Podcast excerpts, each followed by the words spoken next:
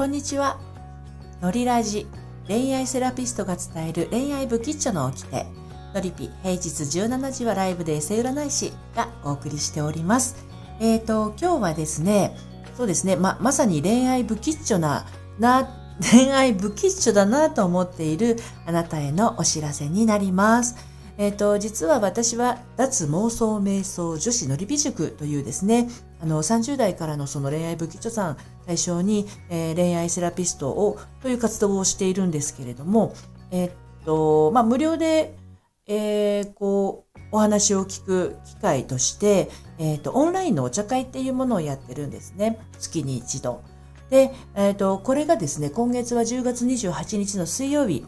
うんと、AM10 時30分からあのあるんですけれど、あの、こちらがですね、今日が締め切りなんですね。一応、あの、おとといから今日まで、あの、受付をしているんですけれども、あと2名様受け入れ可能という状態です。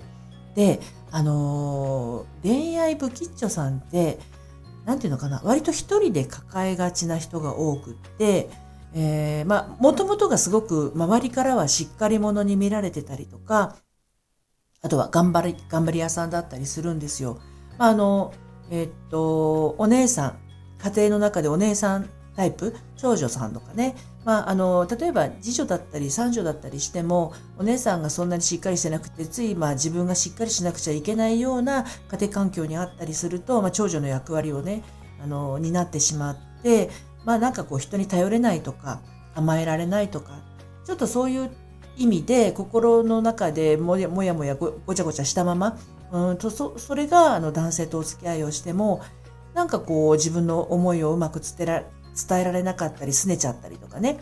頑固な気持ちになったりしちゃうんですよ。でも何を隠そう私もそうだったんですけれどでもそういう方々は皆さん心の中にすごくこうしっかりとした思い込みというものを持っていますので、まあ、あのそれをほぐしていくのはうんとセラピーセッションでえーと、ほぐしていくことは可能なんですけど、まあ、その前段階のところですよね、まあ、どんなことに普段こう、えー、困ってることがあるのか。なんでこうこういう時に甘えることができないんだとかね。こういう時にしっかりしすぎちゃって、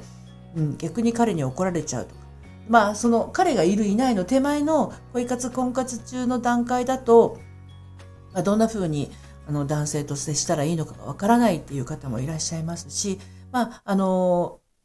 小さな会なのでね、3名の、あの、もし、あの、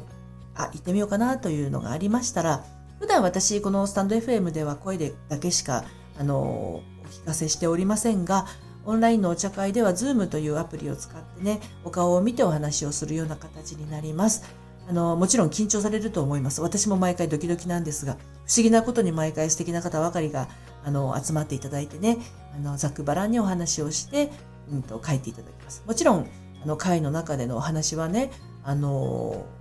公害現金のシークレットな場ですから、あの、よそでお話ししたりすることは、あの、しないようにっていうお約束もしてますし、あとはやっぱり、えっ、ー、と、近くにいない人だから話せることっていうのもね、あるんじゃないかなと思います。まあ、あのご興味ありましたら、えっ、ー、と、下のコメント欄のところに、えー、ブログのリンク貼っておきますので、そちらご覧になっていただいて、LINE の方から申し込みをいただければと思います。今日の夜の9時まで受け付けてます。はい、それでは直接お目にかかれること楽しみにしています。それではまた。